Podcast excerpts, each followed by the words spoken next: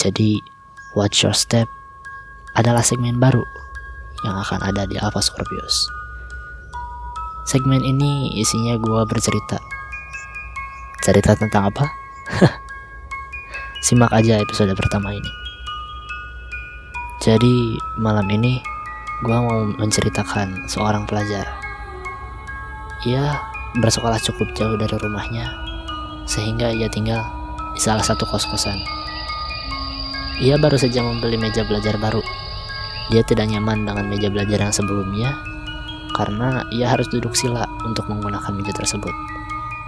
Ia membeli meja yang baru, yang lebih tinggi, jadi dia bisa duduk di atas kursi selagi menggunakan meja tersebut.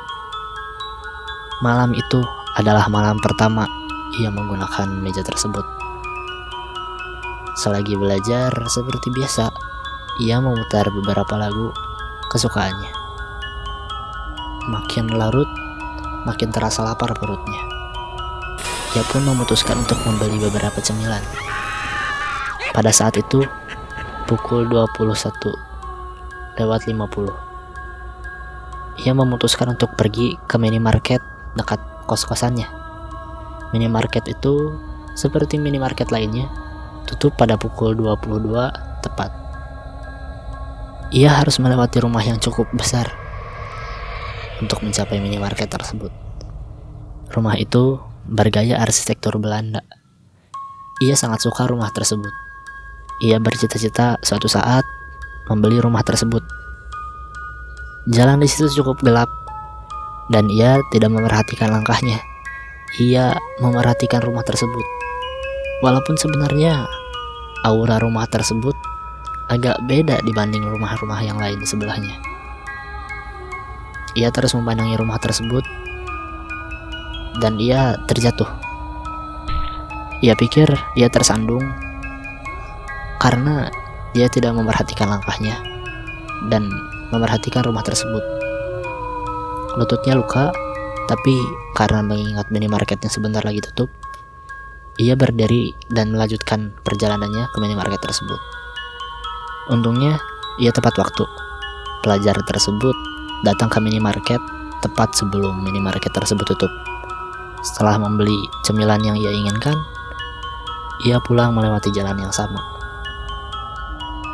Jalan tersebut memang gelap, jadi ia lebih memperhatikan langkahnya saat pulang. Ia tidak mau terjatuh kedua kalinya. Ia benar-benar memperhatikan langkahnya dan jalannya sampai ia tersadar jalan depan rumah tersebut rata dan tidak ada lubangnya, tidak ada polisi tidur, benar-benar rata.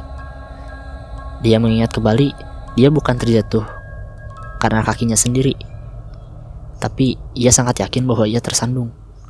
Padahal jalannya rata. Ia bergegas pulang karena tak ingin mengalami kejadian-kejadian aneh. Ia sampai ke kos-kosannya dengan selamat. Tidak tersandung lagi. Sesampainya di kos-kosannya, ia langsung mengerjakan pekerjaan yang sedang ia kerjakan. Ia menggoyang-goyangkan kakinya Memang kebiasaannya jika duduk di kursi, ia menggoyang-goyangkan kakinya. Sampai sesuatu yang aneh terjadi. Kakinya mulai terasa berat, seperti ada yang menahan. Lama-lama mulai jelas terasa bahwa itu tangan. Tapi tangan manusia itu hangat. Tangan yang ia rasakan benar-benar dingin. Ia tahu ada hal yang sedang tidak beres terjadi. Ia ingin sekali memeriksa apa atau siapa yang memegang kakinya. Tapi ia tidak punya cukup nyali untuk memeriksanya. Mau melanjutkan pekerjaannya pun, ia sudah tidak fokus. Pikirannya sudah kacau. Lama-lama, bukan hanya tangan yang terasa. Ia juga merasakan Nafas yang dingin terhembus ke kakinya. Lalu, sumber nafas tersebut bilang, "Kamu suka rumahku ya? Kamu mau tinggal di rumahku kan? Ayo, temani aku." ia mulai merasakan kakinya ditarik, dan itu menjadi malam terburuk sepanjang hidupnya. Apa kalian punya cerita sendiri? Cerita yang pernah kalian baca atau yang kalian alami sendiri? Jika cerita kalian ingin dibacakan, kirim cerita kalian via DM di Instagram atau di Twitter. Dan jangan lupa watch your step.